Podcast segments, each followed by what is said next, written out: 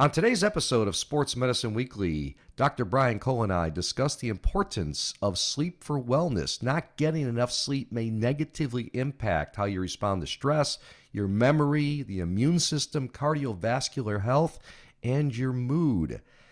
But first, many thanks to our sponsors, including Vericel. They develop, manufacture, and market autologous cell-based therapies for patients with serious diseases and conditions. For more information about their products, visit VCell, V C E L dot com. And we hope you have tried Karen Malkin's new protein brownie bar and superfood bars, best tasting bars on the market. They're certified gluten-free, paleo, no added sugar.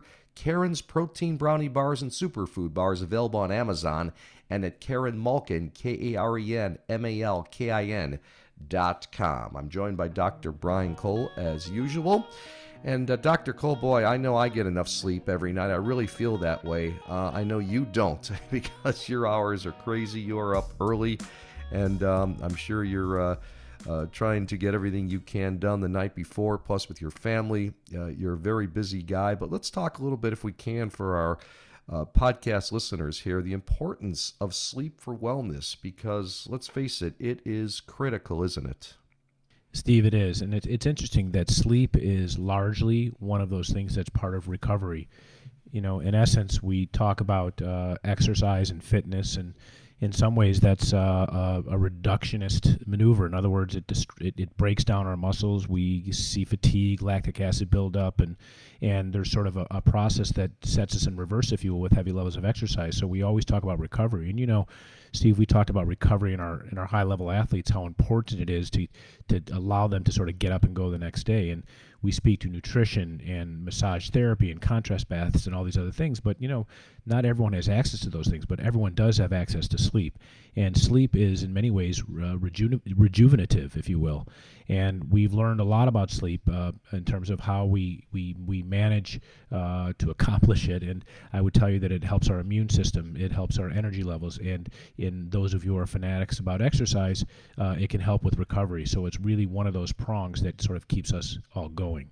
Let's talk about exercise uh, because let's face it, you know, we tear our bodies down in the gym, and um, we really uh, talk to us a little bit, if you can, and tell us about the importance of sleep for recovery, right? I mean, uh, I, I love getting a good workout, and I'm sore, and I also feel better, you know, if I work out anytime during the day. You know, a number of hours later, I feel so much better than if I don't work out. We've talked about that, but um, boy, the recovery process uh, during that uh, R E M sleep is is really vital, isn't it?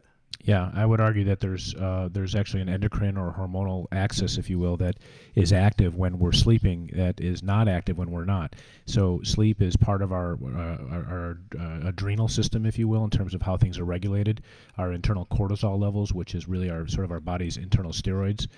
And um, there are things that happen during sleep that just don't happen during waking hours that our, our body is allowed to do.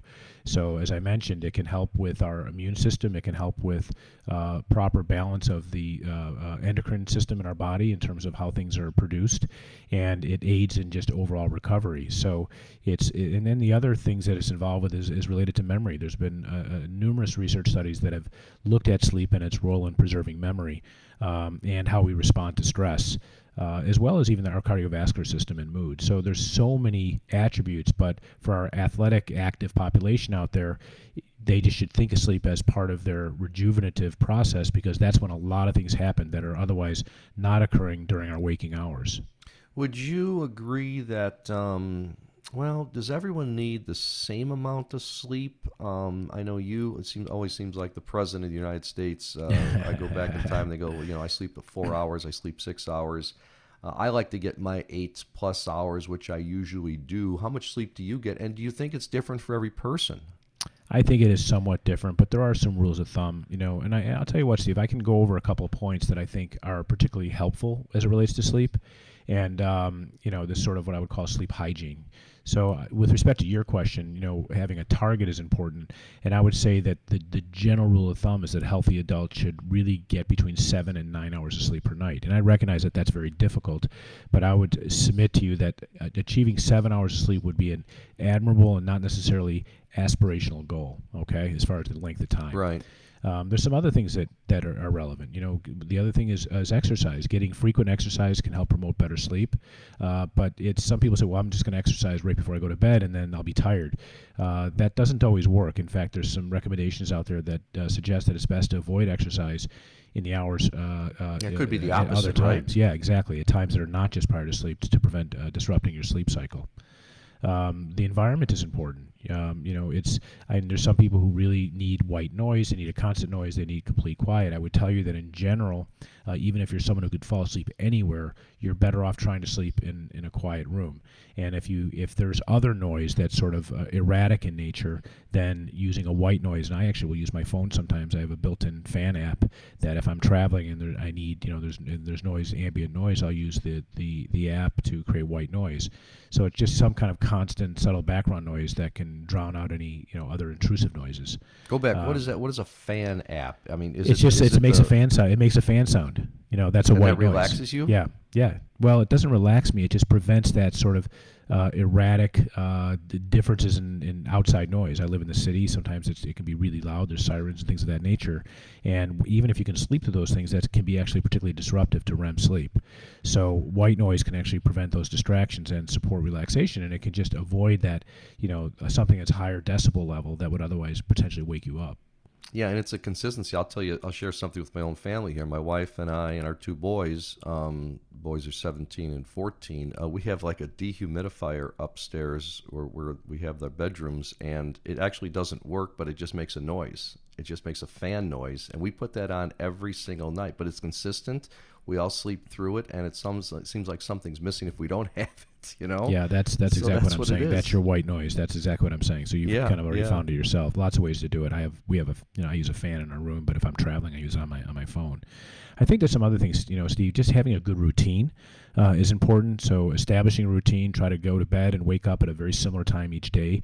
Uh, I know some of my worst times in terms of how I felt physically when I was a resident and, t- and having call, I would be, there were times I'd be up twenty-four to thirty-six hours, and then you get twelve hours of sleep or six hours of sleep to make up for it in some instances. That would be that tough. So I think that having, um, if you're an individual who travels, those are some of the most difficult things. And we see that even in our N B A players when they're doing these different trips, they're in different time zones over the course of just a couple of days. So we really try to emphasize trying to get to bed at a very similar time biologically, uh, not the chronologic time of where you are, but you know what your body's used to, and then waking up at the same time. It's not always practical if you're in business or you know have other demands on you, but that's an ideal situation where we should be trying to go to bed and waking up at a very similar time each day. Doctor So, Cole, uh, I want to take a quick, uh, quick little break here, um, just to uh, recognize some of our sponsors. When we come back, I want to talk about setting the right temperature and also prioritizing prioritizing comforts. Okay, so let's get into that. But first, Midwest Orthopedics at Rush is something you can't find anywhere else. The number one ranked orthopedic and spine care in Illinois. When it comes to diagnosing and addressing your pain, their team of orthopedic providers is focused on giving you the most effective treatments to help you feel and function better. Better. And with access to their orthopedic and spine experts conveniently located in six Chicagoland area locations, easier than ever to get you back to leading a full, active life. Visit rush ortho dot com to learn more and to find a specialist. J R F Ortho partners with orthope- orthopedic surgeons to improve the quality of life of patients by enabling them to have an active life through the generous gift of cartilage and ligament transplantation. Please go to j r f ortho dot org to learn more or sign up to be a tissue donor at donate life dot net. We're talking about the importance of sleep and some sleep tips. So how about setting the right temperature? Do you think that's uh, that's important? Um, and I know men and women differ from this, and, and it goes both ways. I mean, you know, some men don't like it when it's too cold. Uh, you think women don't like it when it's too cold, but it's really can be opposite as well, right? Yeah, I think it's pretty uh, gender non-specific, to be honest, Steve. But um, I would say the temperature in in our in your bedroom or where you're sleeping can absolutely affect sleep quality. And uh, the ideal temperature, and there's some science behind this, suggests that it's somewhere around sixty-five degrees. But I know there's going to be a lot of personal preferences. But if you look at the biology of it, somewhere around sixty-eight, sixty-five degrees, knowing that our body temperatures are about ninety-eight point six. normally uh, is a is a recommended temperature, assuming that's tolerable for you. But the problem is, as you say, people have different preferences, and some like it, you know, much warmer, and some are really good when it's cold. I actually like it to be cold and use covers to keep me to keep me warmer.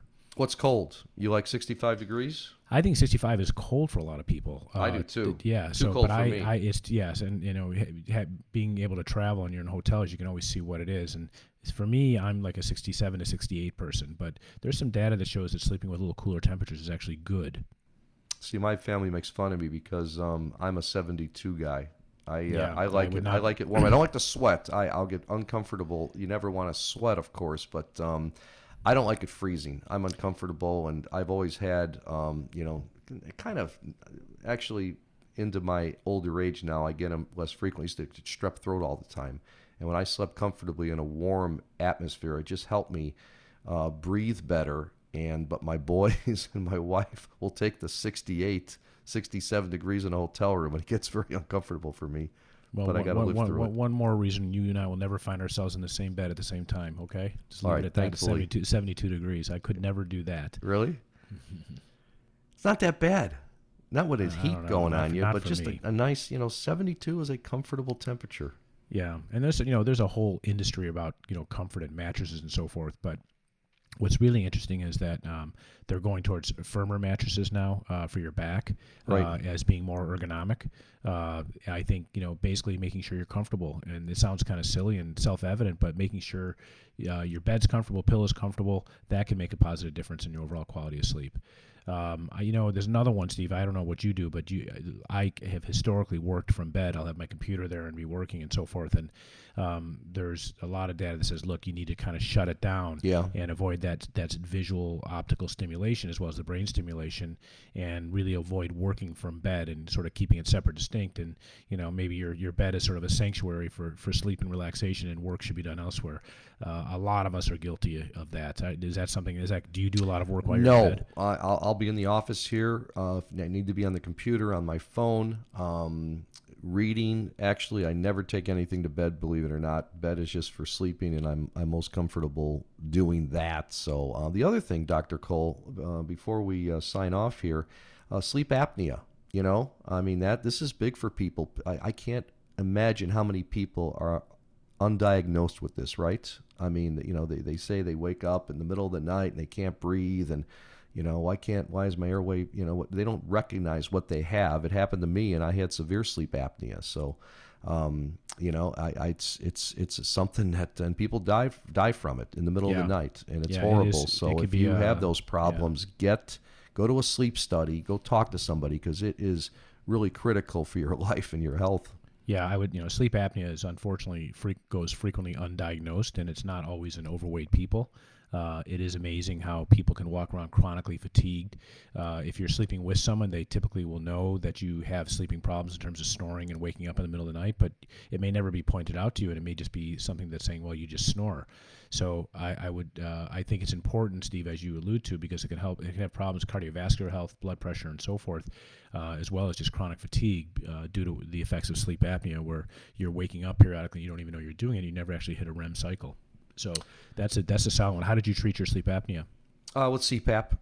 And are you and, still doing? Do you still uh, have I swear it? by it. I've got a C PAP machine now for twelve years probably, and I can't even take a nap without it. It's comfortable and it's silent, so my wife is never bothered by it. Sleeping next to her, and um, if I'm in the room with with our boys, you know, in a hotel, you know, travel trip for sports or something, they don't hear it. So I, I know how to control it. Turn it on, turn it off. You know, with a literally a you know pressing a button. And um, I sleep very comfortable. I'm very happy I have it, because I had some some rough nights before I did the sleep studies. Yeah, well, it's glad you. I'm glad you picked that up. That's that's because uh, as I say, it often gets uh, it often gets missed, you know. And I think there's another one that I, I have trouble on it with is that if you're having trouble falling asleep, um, yeah. you sit there and just lay there and you keep trying, you keep trying, oh, you keep yeah. trying, you know. So you know, if you're, I think a good rule of thumb is if you've tried for twenty minutes or so and it's just not it's just not happening, um, you know. Potentially, you know, shut it down, get up, maybe do some type of relaxing activity like reading or meditating, and then try it again. Uh, but just avoid uh, stimulating activities, but looking at your phone, your computer, things like that. But if you have an extended period of time where it's just not happening, uh, it may be uh, uh, you may be successful in just trying some relaxing activity like, you know, reading or meditating or something or other, just to change course uh, to try to get over that hump. Yeah, absolutely, absolutely. Good stuff. You know, the other the other thing, before we uh, sign off, I want to ask you about restless leg syndrome, What, what do you what do you know about that? Because I get that sometimes, and it's always at night, and you're sitting there watching a ball game or something, and your your your legs feel like they got, you know, worms in them or something, and you got to just shake them, and it's like, get how can I get rid of this? And there's some home remedies out there, but are you familiar with that? And do you hear that at all? Yeah, I, yeah, I hear uh, a lot about it from uh, patients. You ever had um, it? Uh, I don't think so. Uh, there actually are some new medications to uh, assist with restless leg syndrome. Uh, there may be some uh, vitamins, vitamin D supplements have been shown. Uh, there's some association with nutrition and uh, maybe foods uh, that may be causing uh, or associated with it, uh, even uh, magnesium uh, deficiency. So uh, I might a, get it once a month, yeah, maybe yeah, twice a, a month. There's a number of just, factors. We often know, will it, check people's electrolytes to make sure that's not a problem, because that can be a, a very simple cause, having you know uh, abnormal sodium or potassium levels. You know, I mean, so for people who don't know what it is, it's just this strong, irresistible urge to keep moving your legs, and it's like it's just a very uncomfortable sensation. And um, it, it just gets worse when you're resting or you're sitting or you're, or you're lying down. Uh, but they're they're relieved easily with activities such as walking or stretching, and they tend to be worse at night than during the day. Yeah, exactly, exactly. So as I said, it goes away, and it might go away in twenty minutes. If I'm sleeping, I never really get it. But um, I've had it before, and it, it is uh, aggravating, to say the least. Oh, yeah, for sure. Doctor Cole, great stuff. We appreciate it. Um, a final word from one of our sponsors. Warm weather is here. Time to get outside. Enjoy your favorite activities. Spend precious time with family and friends. Aches, pains, or an injury should not be part of the memories you're making. The therapists at Rush Physical Therapy are here for you with more than sixty locations throughout greater Chicagoland. Rush's clinical experts will get you back to life. Go to rush p t dot com today to schedule an appointment. Not sure if physical therapy is right for you? Request a complimentary consultation. Consultation and discover the power of Rush Physical Therapy today. Many thanks to our producer. He is Alex Soroka. We hope you enjoyed today's Sports Medicine Weekly episode. Be sure to add the Sports Medicine Weekly podcast to your playlist on Apple and Spotify. Listen in anytime, any place. Subscribe to the Sports Medicine Weekly podcast. New Sports Medicine Weekly podcasts are shared weekly on social media. And you can follow us on Facebook, Instagram, and Twitter. For Doctor Brian Cole and Alex Soroka, I'm Steve Cashel. Thanks. We hope you enjoyed this episode of Sports Medicine Weekly.